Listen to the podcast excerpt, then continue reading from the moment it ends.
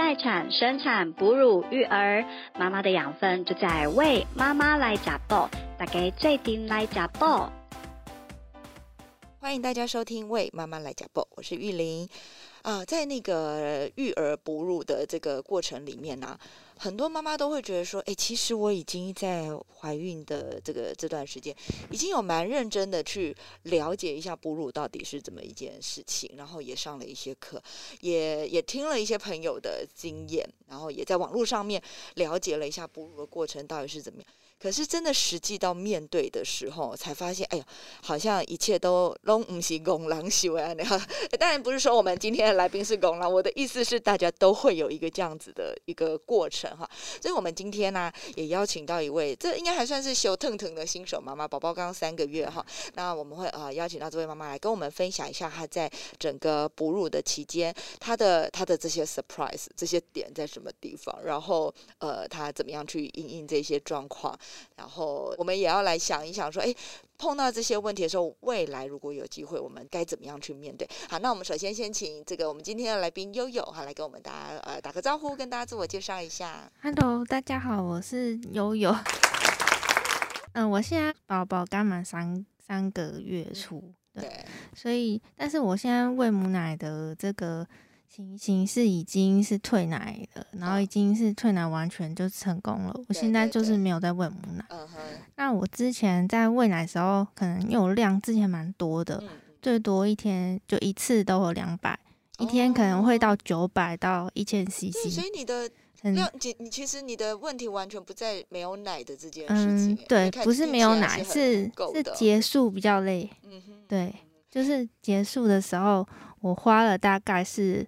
我自己在家有算过啊，我本来以为是一个月，后来我细算是花了三十六天。三十，所以等于说你现在三个月，等于你在大概呃两个不到两个月的时候，你其实就已经就是呃开始想要离乳。可是因为刚刚呃呃听您聊到说，其实你本来的计划是想要补喂更长的时间嘛，大概喂到六个月。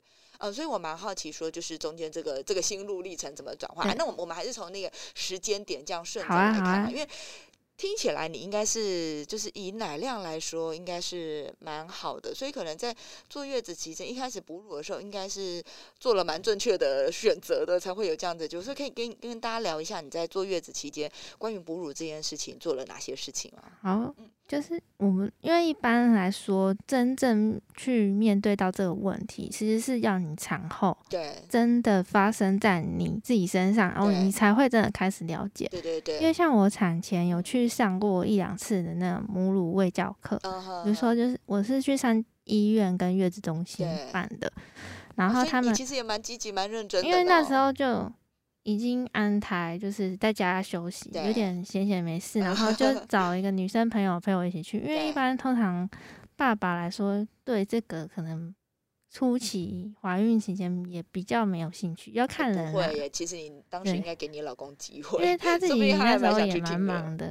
对，然后我就找一个女生朋友陪我一起去。嗯嗯。对，然后那一次经验也蛮蛮开心的。对对对。对，因为他也是拿一个假宝宝啊，就是还有一个假的乳房，然后示范给你看。对。那你怎么样哺乳的姿势啊？怎么样手挤奶？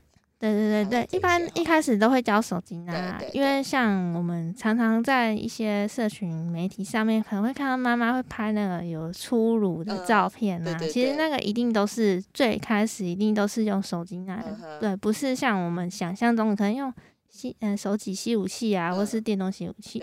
那是真是到那当下才发现，哎，原来我准备的吸乳器拢不好，那时候没办法拿出来用，只能一滴一滴那个忍痛慢慢收集这样子。对，因为像我以前刚毕业的时候，有在那个妇婴用品的这个行业做做七年。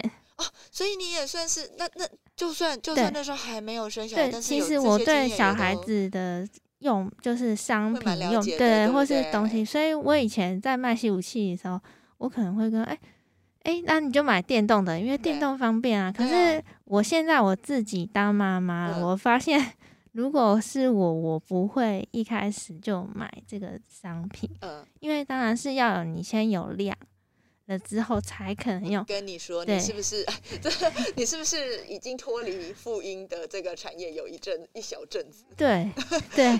那那你就太晚认识妈妈，哎，就就是这绝对不是一开始就为了要讲成，只是只是我要我要特别提一下，就是说，的确大部分的吸乳器都像你说的，就是等要手机奶一阵子之后，就是奶量充起来之后，就是乳腺畅通了才能开用。哎，但是妈妈喂的吸乳器是真的可以挤出乳啊。这后话，我们我们先继续听你说，对对对，OK，好。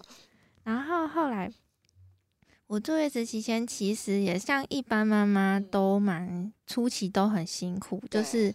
没有，对。然后有时候你看到临近房的妈妈，哦，她好多，其实你当下的心情都会很挫折。对，就是觉得奇怪，同梯的。对，诶，她不是就会自己有一个存疑，她不是也是产后，因为产后病房跟可能坐月子地方一定是不同开的。对，大家都是刚生完嘛，对对对。然后就会蛮紧张的，对对对。所以那时候就看到东西就是就是一吃嘛，对，因为。我们在开始做微教的时候，他们说：“哦，你要把那个汤喝完呐，鱼汤什么啊，就是把它喝完。有那个蛋白质的东西要多摄取啊。那其实那时候也蛮饿的啦，对。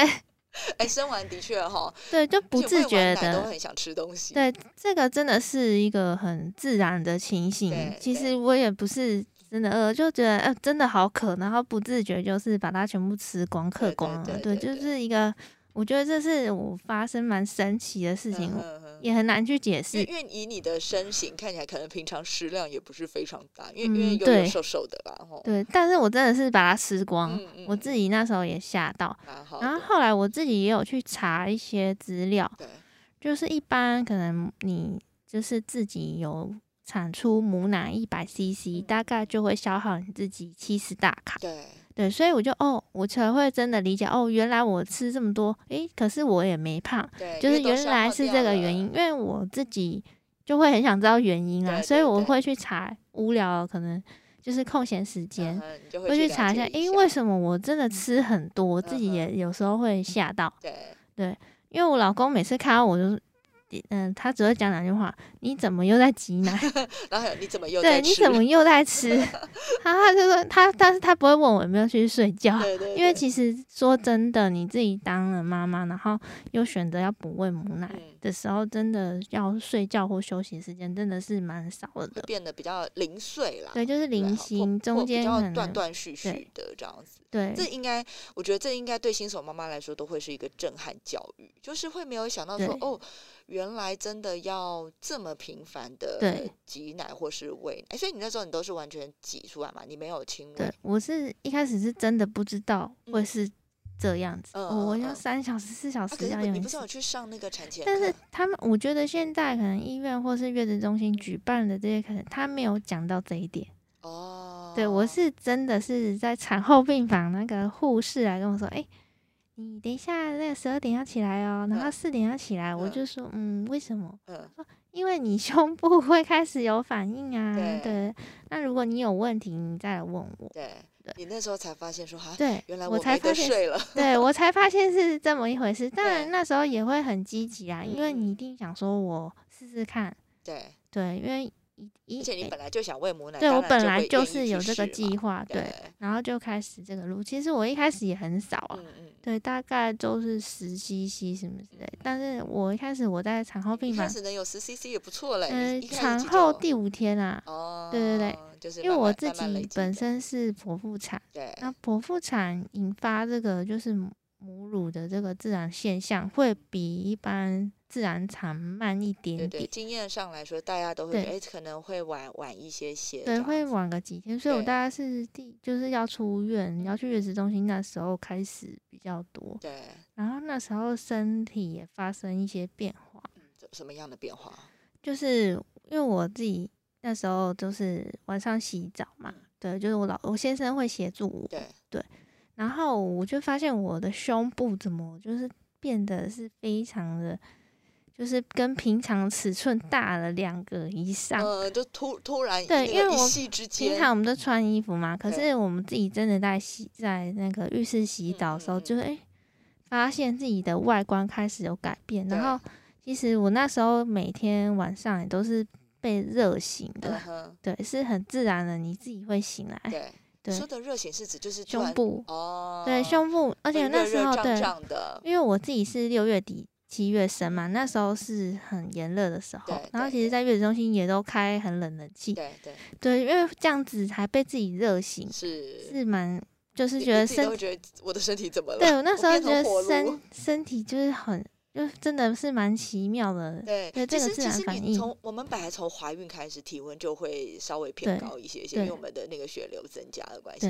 然后产后，我觉得还有一个就是，我们常常又跟孩子在一起哦，那个妈妈自己本身的体热，然后再加上孩子的温度，那个根本两个人就是两个火炉碰在一起那样子的概念。对，然后那时候我的那个产后的医院，他也是比较提倡母婴同事，因为其实现在医院基本上都是。是，就是在你生产前会一定会问你说你有没有要喂母乳，要不要亲子同事这样。对对对，那通常一般妈妈一定就是会。不过蛮多医院在疫情期间，因为你刚好生产的时候也是我是六月底，对，五六月是最严重的。蛮多医院在那个这段时间其实就比较没有亲子同事，哎，就是可能担心一些感控问题这样子。我自己生产的医院，它就是只有。产科跟小儿科，就是没有其他科别，所以可能比较单纯，比较单纯，对对对。然后那时候门禁也是蛮严格的，对对，就是只有产妇跟先生可以去，其实家人不能去。其实所以这方面他们还是有持续在执行，对对对，因为这这还也还蛮重要的。对。然后他就是问问我们嘛，所以他就是每小朋友饿的时候，他就会打电话到你房间。对对，当然一开始我也是会选择亲喂，因为其实要增加奶量的方式，一定最初期一定就是亲喂，因为它它是一个很本能的反应。对，小朋友去去去吸吮你的乳头。然后我们的身体就会接收到这个讯息，说：“哎，宝宝他现在要吸收，我们要很很努力的产出乳汁。”对对对对，所以就是就开始了嘛。然后其实刚开始也是自己身体变得非常的胸部非常胀嘛，所以一般我们最开始如果你要可能乳腺比较畅通，一定会去寻求物理治疗，请泌乳师帮你处理。那我自己的第一次，他是不是帮好？包含在我自己生产医院，他就是有有帮你做一次这个的疗程，有配备一次的。对对，因为其实现在如果是如果妇妇儿用的医院，其实一般都会有都会有这样的，对他一定会问你，因为其实这。我觉得是每个人都会遇到的事情，因为这个就是产后很自然的生理的现象。当我们不断的刺激我们的，不管是手机呢或是宝宝吸，那不断的刺激我们的乳腺之后，它自然的很努力的生产之后，就会变成我们说的整个胀在那边的感觉。对对对对，所以应该是应该是大部分大绝大多数的妈妈都会有都会走过一遭啦，这样子的状况。对。就是那，其实这这个过程，其实就是我第一次吓到自己，被自己吓到。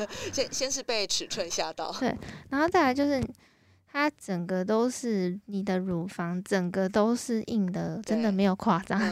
对，但是你去轻轻的去用，嗯，去做手挤乳这种，它还是挤得出来。对对对。当然，在那个物理治疗师帮我们处理过胸部的时候。就会已经有改善，所以你的胸部就会又变成自然原本，就是就会比较呃软软一些，就比较不会是这么硬的。因为其实它这个这个它的。呃，这个原理很简单，就是它很胀的时候，就是我们的内内好多都挤在里面，所以其实当你把这些内内给挤出来，或者是宝宝吸了，或者是你手挤奶了，或者是呃有呃用吸乳器帮忙哈把它吸出来的时候，当然一就像你说，一般吸乳器可能是做不到哈。那但呃就是用不管你用什么方法，总之让你胸部里面纯的这些乳汁可以可以被这个挤出来的时候，其实。就会舒缓那个疼痛的感觉。对，那其实可能物理治疗只是那个那个通乳师哦，他们也许手法会让你觉得舒服一些，比我们自己乱乱这边按啊会觉得舒服一些了。对，就是专业的处理还是有差，所以其实很多妈妈在初期遇到有状况的时候，我觉得是还是要请专业的，比如说物理治疗师、泌乳师去帮你处理。对对。那如果你真的比较。不知道这些管道的话，那你就是请你住院的护理师，他们一定都会帮你处理的。其实我觉得有一点蛮重要，就是你有问题，你一定要问。对，就是赶快寻求协助。对，因为其实我自己遇到可能这些问题的时候，我我们现在手机蛮发达，我一定是先用手机 Google 先上网查。对。但其实很多时候文字上的叙述跟亲身自己要去做的，这其实是差蛮，是有点落差。对。而且你会发现，有时候 Google 一下，然后结果同一件事情可能会有很多不一样的说法，因为也许每个人碰到的状况会不太一样了。所以大家的解决的方法也会也会大不相同，然后就会有时候其实会有点 confused，就是会有点搞不清。我自己也有这样子过，对对对对对，所以我觉得很重要一点就是你有问题，你就其实大家都真的不用害羞或是不好意思，对对，你就是请先生或是打电话去请教护理师。那其实他们我自己住的医院，他有空他就会来帮我，对对。所以其实就是我们会从一些护理人员、专业人士上，其实吸取很多经验，这蛮重要的。对对，因为我自己一开始遇到这些挫折，也都是问他们护理师。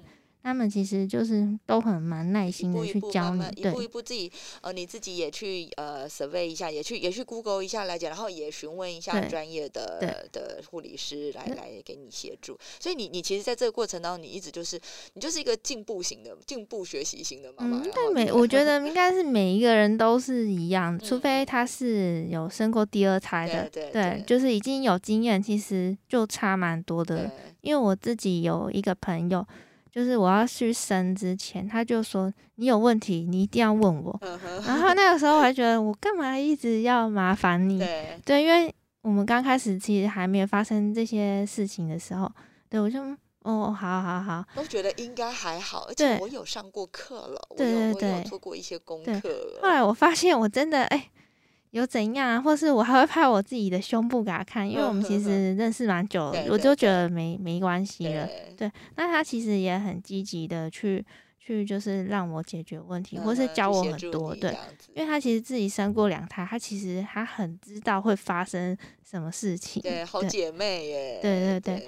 那其实有也有在社群网站上面，比如说有一些妈妈，你去询问她一些问题，她其实也。大部分人都，如果是有关母乳这个问题，因为其实自己感同身受过，或是我自己走过这条路，那其实你就是，如果有人向你寻求的话，如果你有时间，你一定是会回复他的，愿意好好回复。对，因为这个真的是蛮辛苦的，真的要亲身经历过的人才所以，所以你觉得在那段时间最辛苦的事情是什么？除了处理这个石头奶的这个状况之外？觉得比较辛苦的事情是什么？另外一件事情就是，可能因为我们刚生完，一定是还还会有一个先生嘛。对对，因为一般会有一个先生，对，两个吗？对，就是因为你身边还是会有一个你的先生。对，因为有些人的陪产是家，就是可能是妈妈，就可能是先生在内地工作或者什么。因为我自己有一个朋友，他是。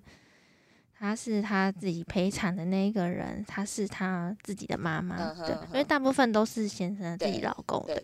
那其实。先生这个时候，我觉得也扮演很重要的角色。哦，当然喽。因为产后你一定会有很多情绪问题，尤其是在晚上的时候。嗯，夜深人静。对，因为其实我自己怀孕的时候也有听过，就是什么产后忧郁啊，或者什么的。其实这真的是会发生的，就莫名其妙就会低落。它其实是荷尔蒙的改变，因为我我也有问过护理师。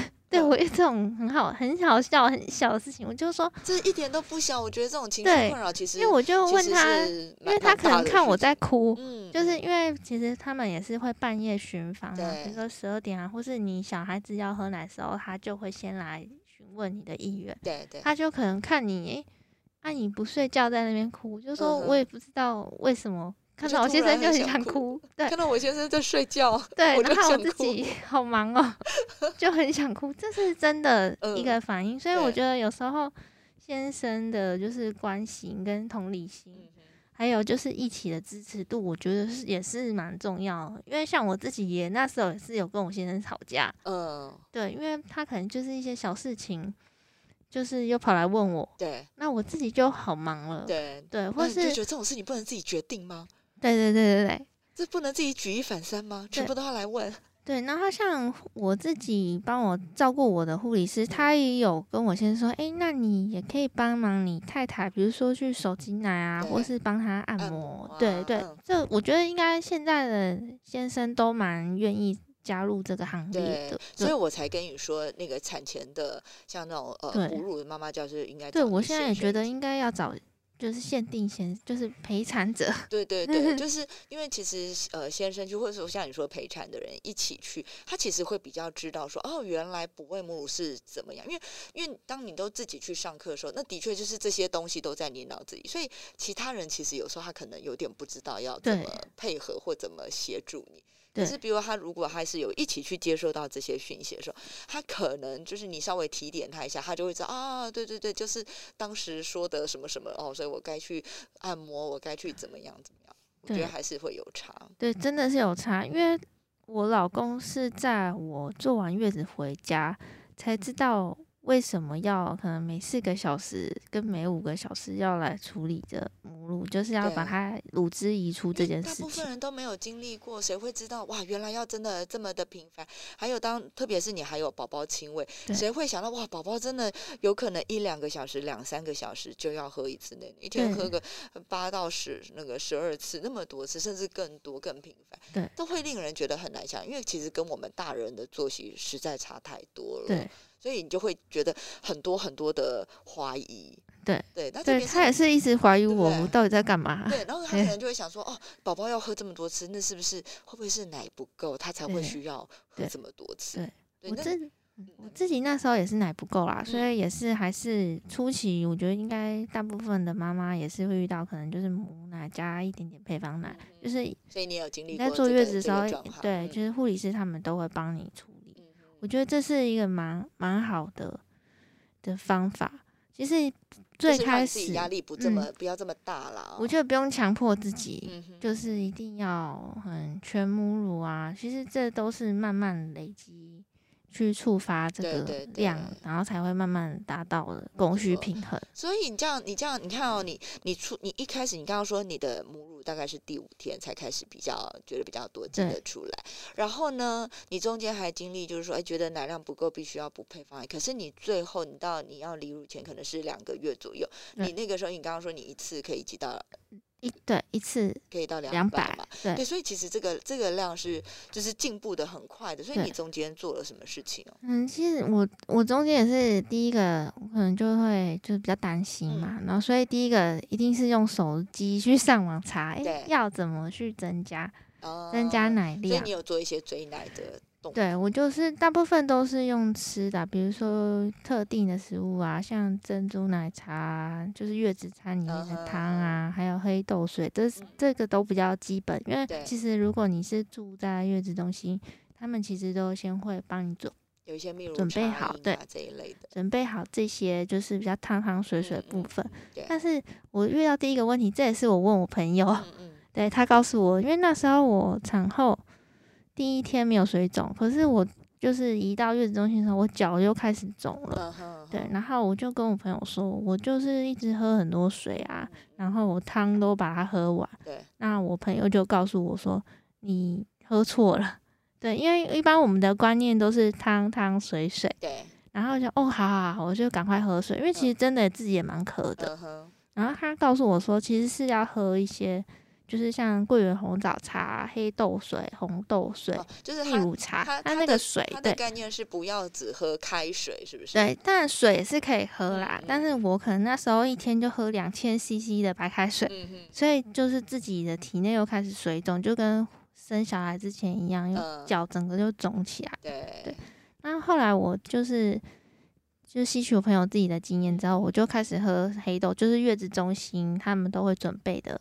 就是我也是喝两千 CC 以上，对，其实就哎，你会发现哎，真的改善了。所以我觉得其实很多身边人的经验，其实都还蛮重要，值得参考。不过有，我觉得有时候特别是吃的东西这件事情，可能每个人体质也不太一样。比如像像我自己不太能喝那种红红枣什么那一红枣的呃什么茶饮那一类，那个我就很容易会上火不舒服。其实其实你刚刚讲的水肿这件事情，因为本来我们在怀孕期间就是就是比较容易水肿嘛，然后。所以产后我们本来有一段时间像出汗会比较多，就是要慢慢帮助我们排身体里面的水肿。那如果说比如说呃，像我们又是剖腹产，其实我们在生产过程里面本来就是不是会打点滴，会有一些输液，然后产后如果一下又摄取很多的水分，的确有可能会像你说的，我的这些。太多的水分就会滞留在身体，排不出去。那所以其实我们才会说，其实你摄取这些汤汤水，当然它也是要适量，就是所有事情都是这样，就是过于不及都不好。那我们就是要摄取到足够，我们自己水分摄取到足够，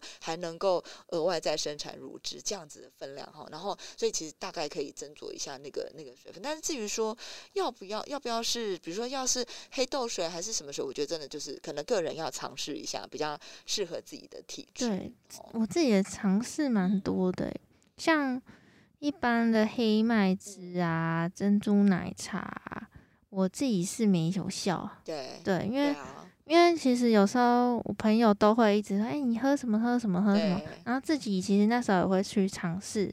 那我自己比较有感的话，就是白木耳加牛奶，跟跟有一个比较特别，就是葫芦巴茶，这个要。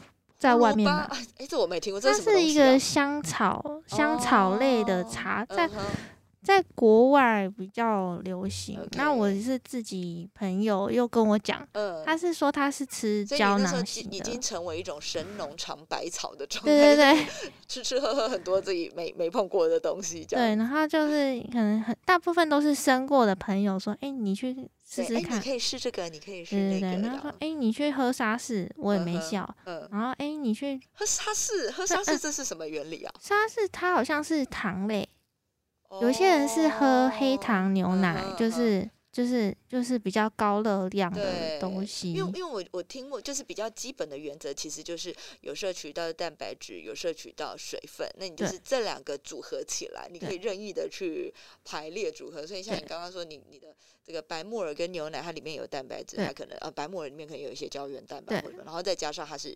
水汤汤水水类的，那所以可能就会有帮助。所以我想，呃，当然选择可以有很多，但是就是我们可能自己去排列组合，然后找出自己觉得哎又好喝，然后可能又感觉有效果的东西，就是可以多方尝试啊。对，因为其实每一个人的发奶食品真的是因人而异。对对对，真真的是要看体质。没错，没错。所以有时候如果你真的要追奶量的时候，你就是可以慢慢去尝试。对，而且其实哎。喝口味喝不一样才不会腻了，我觉得这个是比较是重点嘛。每天都喝一样其实也。那你还是要，我觉得还是要注意一下热量，因为有些人的发奶食品是珍珠奶茶。哦，对。但是珍珠奶茶一杯热量对就就比较高，所以有时候还是你可能要注意糖分。没错，没错。对，可能做减糖的啊，对。但是如果对你有益，还是可以继续喝啦。对对。对，因为不喂母乳的时候就是要。追着奶量，对，所以终归其实重点还是在于你你的原料，就是制造乳汁的原料一定要足够。所以呃，我们可以用变得很多不一样的方式，不同的不同的口味，然后来帮助我们可以摄取到足够的水分、足够的蛋白质。我想这个就是就是最最重要的重点。对对对。所以你那时候你有呃，就是做了这样的尝试。那另外呢，就是除了吃的东西之外，另外还。嗯，我就是吃那两碗，然后最另外基本的就是每餐的汤一定都要喝完。对，所以我吃月子餐的时候，因为月子餐其实大家都知道，一端来就是最少可能五个六个啊，对对对，好多东西。有时候其实哎，我才刚吃完早餐，挤完母奶，十一点又给你送餐了，因为一天吃六餐嘛。对我我自己那个是午午餐，因为它好像最后一个是水果，那个好像不算。对。然后他就送来，所以我看到汤，我可能真的不饿，但是我会先把汤喝完，然后其他的饭啊，或是青菜啊，或是肉类、蛋白之类的，我会真的我后面要吃的时候，然后才继续吃。对对。就是也不也不勉强自己那个吃不一定要马上要吃完了，对，因为其实现在都可以加热，对，就是自己要去抓时间调配，然后就是再慢慢把它吃完。对，所以你后来你在呃，就是过了那个初初期的这个阶段，你后你之后的这个补位的方式是什么？你是清胃还是都还是平胃还是？我自己是混合补胃的，对，因为其实一般妈妈也不知道自己会不会混合补胃。当然，如果你是完全是母婴同事，你真的是每四个小时，他一定会把小孩子推来给你。对，那中间可能最常听到是朋友叫你要休息，哎，你多休息啊，没事就是躺平。对，哎，你真的不想睡觉，你也是用躺的，或者坐在那边，啊，不要那边瞎忙。对，走来走去，对，他就是要休息。因为其实我自己是剖腹产，那时候伤口还是有在做，就是就我一定会用产后束缚带去固定，要束好。对，其实真的要做什么剧烈运动也不太可能啊。对，其实就是休息。休息也是一个很好制造母乳的来源。对对，因为你要有足够的体力，对，然后好的心情，对，母乳产出会比较顺利。对，然后我我自己那时候。我朋友就是叫我要休息嘛，所以我就想我自己就有设定，说说哦，我一天可能亲喂个一两次，那其他我用手挤吸乳器或是电动吸乳器挤出来，那我自己会有比较多可以休息的时间。对，因为我自己宝宝那时候我自己亲喂，他要喝一个小时。他才会真的真的嘴巴移开来。对对对，因为我们要怎么判断小朋友有没有喝饱？其实他自己会，他吃饱他就自己会离开。对他吃饱他自己就会。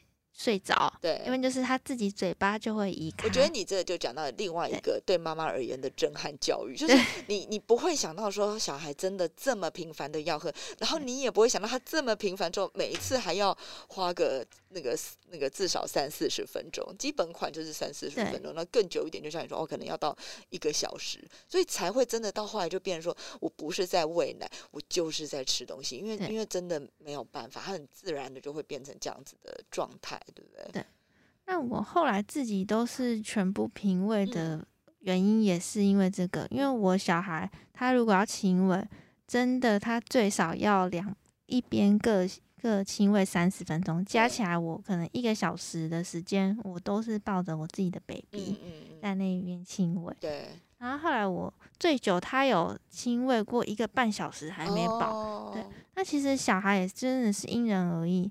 因为我自己有生过小孩的朋友，他跟我说，他女儿自己两边各吸十分钟，他就睡觉啦。我就嗯，我就是那种吸的很不懒这样子。对，因为他就是很饿，然后就是狂吸，然后他就说他大概吸了十分钟、十五分钟，他就睡觉啦。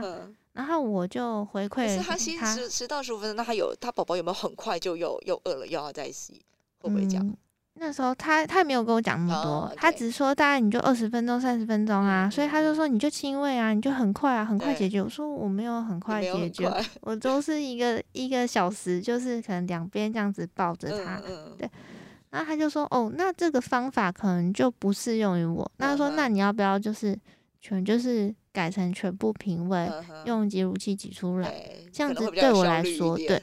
那其实我后来就是用这个方式。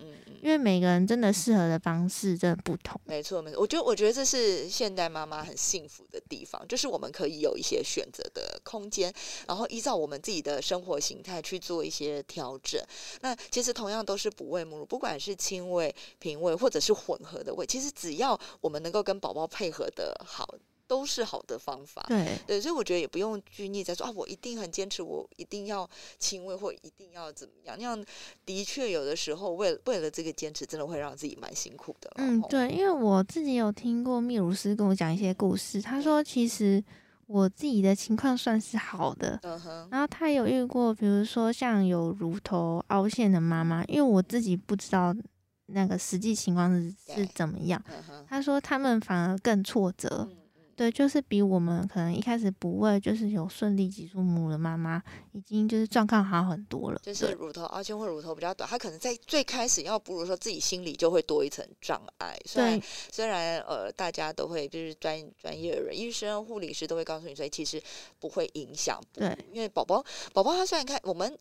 宝宝在含乳的时候，其实他不是只含住乳头嘛，他他是要把整个乳晕包进包进他的嘴巴里。所以说实在话，乳头比较短，或者甚至是乳头凹陷，其实因为宝宝含的又不是乳头，所以其实完全不会影响。可是我觉得那是一开始你心里就会觉得，对，这样真的可以，对，所以心里就打了一个叉叉，打了一个问号。我觉得就像你刚刚说，哎，其实哺乳就是要心情很放松、很愉快，那他就会就会有所影响。对，所以他们他们一定还是有别的方式可以持续进行。而且其实大很很很多那个乳头，而且妈妈在宝宝吸一吸之后，它乳头就被吸出来了，其实蛮多会这样子的。其实，所以我觉得现在有很多方法，其实都可以多方尝试，是就会找到最适合你的。没错，没错，对，这是一定要的，我觉得。对对对，所以其实你这样听起来困难的，最开始困难的都。都突破了呀，然后也喂到两个月，奶量也都顺顺的。那为什么后来就是会决定要离乳？因为你本来的设定目标是六个喂到六个月嘛，对对。那为什么会呃就是提早决定？真正想做这个决定，就是因为我不是全亲喂的妈妈。嗯嗯，对。因为如果我自己是适合亲喂的话。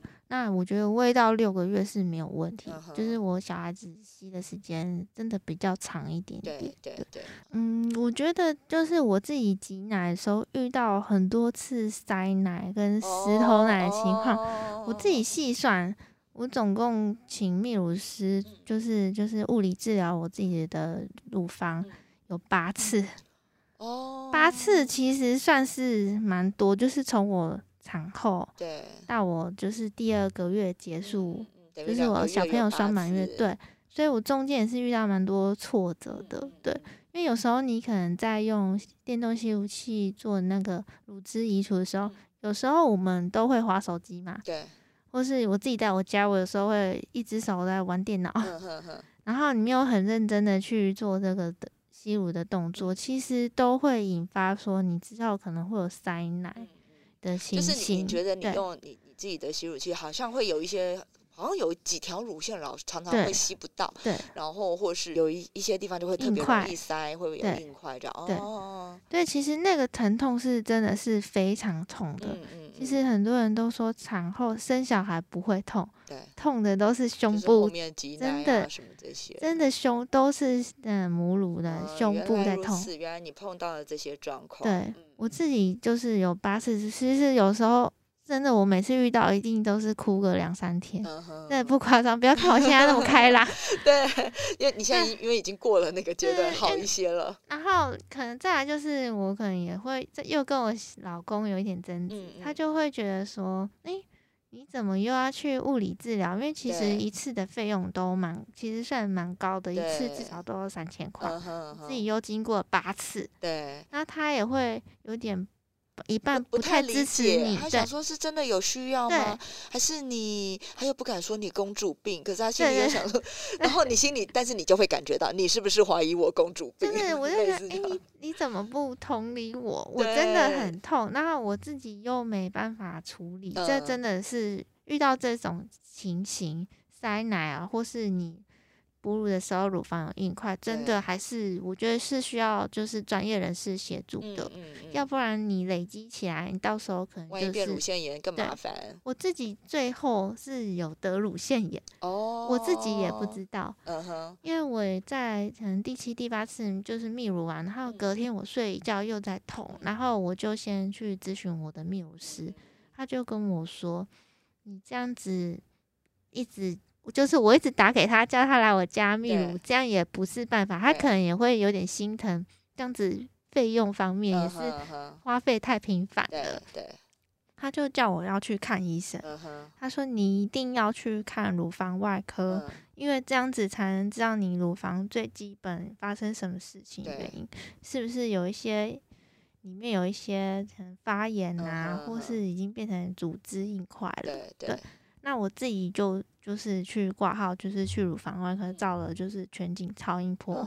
这时候我是真的得乳腺炎了哦，因为那时候我是有硬块又在痛，所以一般妈妈发烧吗？我自己没有发烧，对，因为其实乳腺炎是。有很多个症状组成的，红肿热痛，红肿热痛跟发烧。那我自己那时候去看了乳房外科医生，跟我是说，基本上你只要有两项症状以上，就可能疑似了，对，就会建议妈妈要来看医生。对，这蛮重要的。我们我们来跟大家解释一下，红肿热痛就是你的你的那个乳房的皮肤上面看起来发红泛红，对，然后肿肿的，摸起来热热的，然然后会有痛的感觉，哈，就是这四个里面有中两个，你就你就可要高度怀疑自己会不会是乳腺炎。对，其实就我觉得就是应该，另外还有加发烧啦，哈，发烧也是一个蛮典型的状态。对我自己是没有发烧，所以我那时候第一个直觉反应就是，嗯，我应该不是乳腺炎，我只是有硬块有塞奶，所以在痛。对，但是。那我的泌乳师就说：“可是你这样子才过两天又在痛了，这是不寻常。所以其实有些时候一些知识还是要有专业人士来告诉我们，对，我们才知道自己发生了什么问题。所以后来就是因为这次乳腺炎，你才决定要是医生建议你退奶吗？嗯，那时候其实我自己就已经喝就是一般的中药，就是中药最基本的退奶就是麦芽水跟人参嘛。对，那我就是因为我自己一个人带小孩，所以。我每天就是我都是利用半夜在煮啦，因为白天在煮，有时候要顾小孩，没有办法去好好煮。对。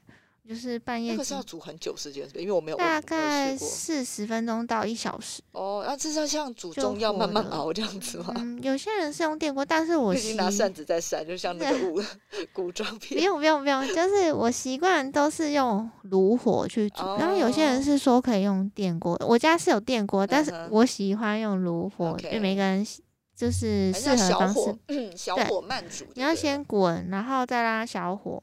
然后它颜色或是浓度才会出来，因为你喝太稀没有用。嗯嗯，对。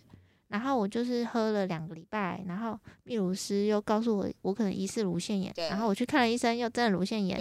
那时候医生就告诉我说：“那你已经退奶执行了两个礼拜了，那你奶量还是在一百二、一百三，因为其实说真的有点久了。”然后他说：“那你要不要吃药？”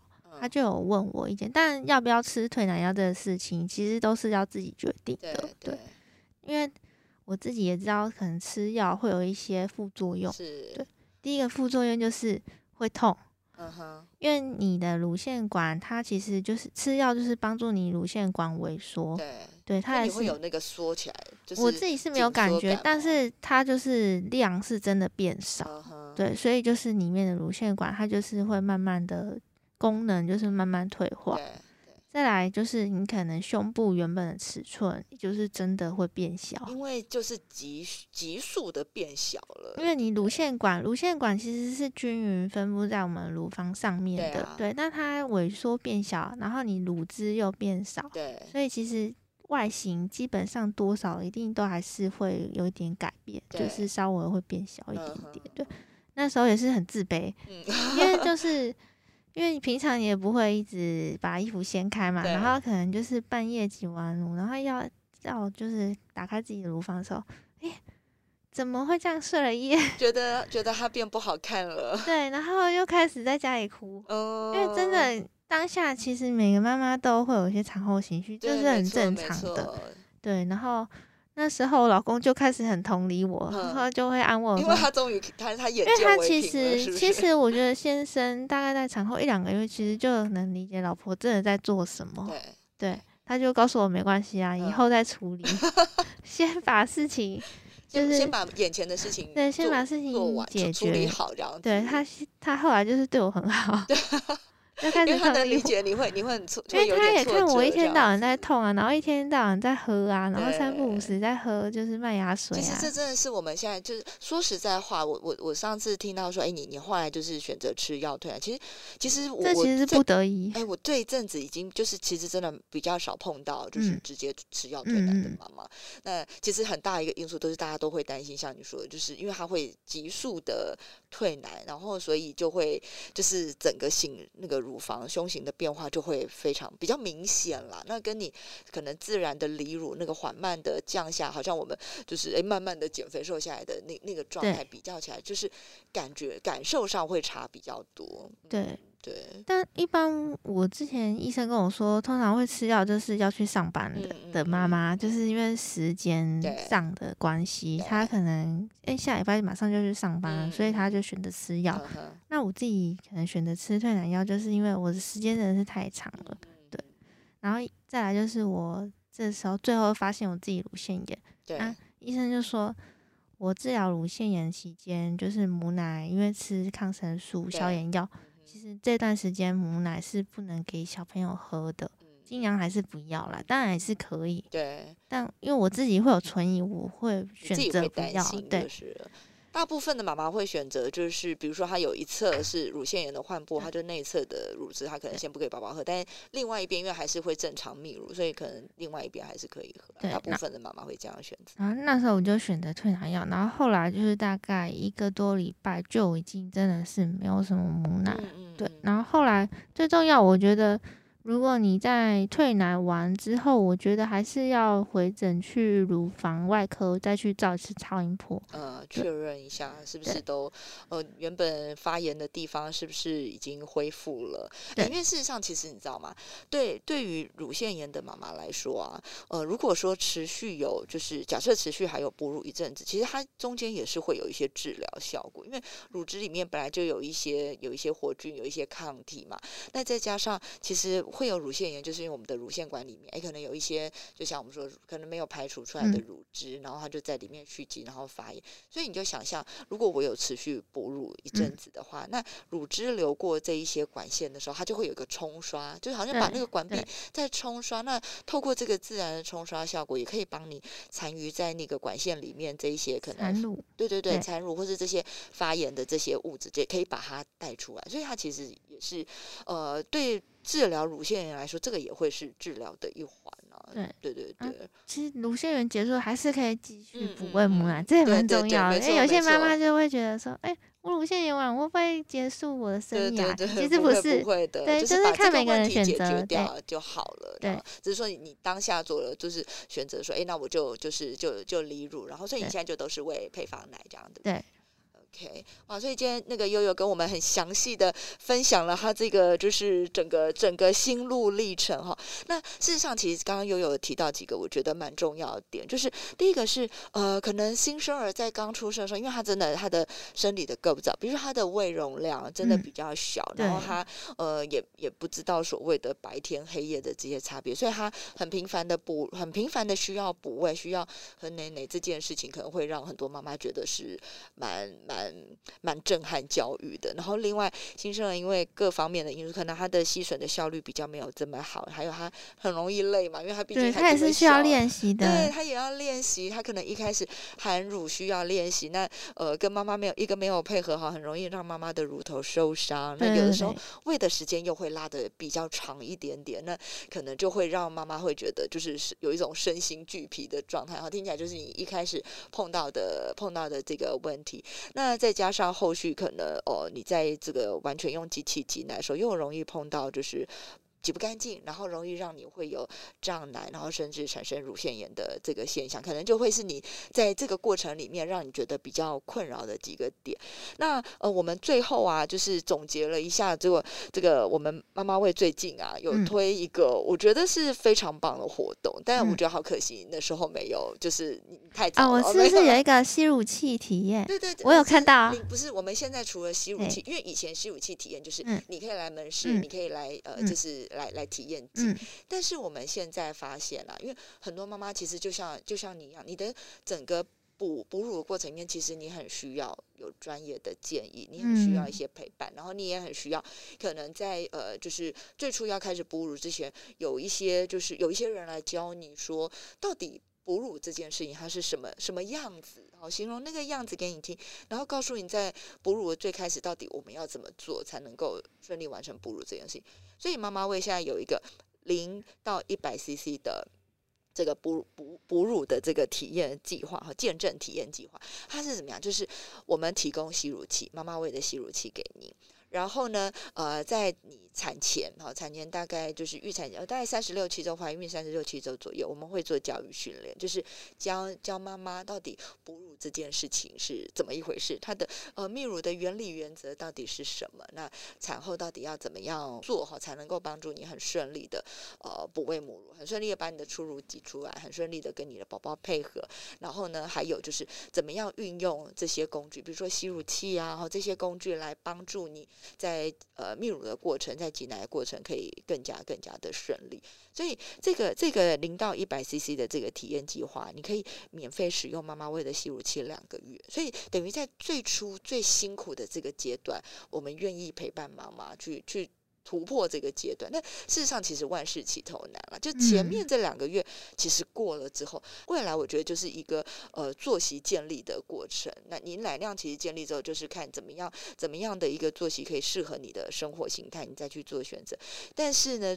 最前面这两个月真的是最需要陪伴、最辛苦的时候，最辛苦，然后最需要陪伴，也最需要有好的工具来帮你。说，我再额外讲一个，因为其实妈妈喂吸器有一个很独特的地方，就是我们的罩杯是有温度的，所以说像你后面碰到的，你容易在挤奶的时候会觉得有一个地方就是有一些乳腺管老是吸不到，老是会有硬块，这个其实跟这个。温度就有很大的关系。有温度，除了你可以省了热敷的这件事情之外，它也很容易引发你的喷乳反射，因为这是我们人很自然反射。可是你一般的吸乳器。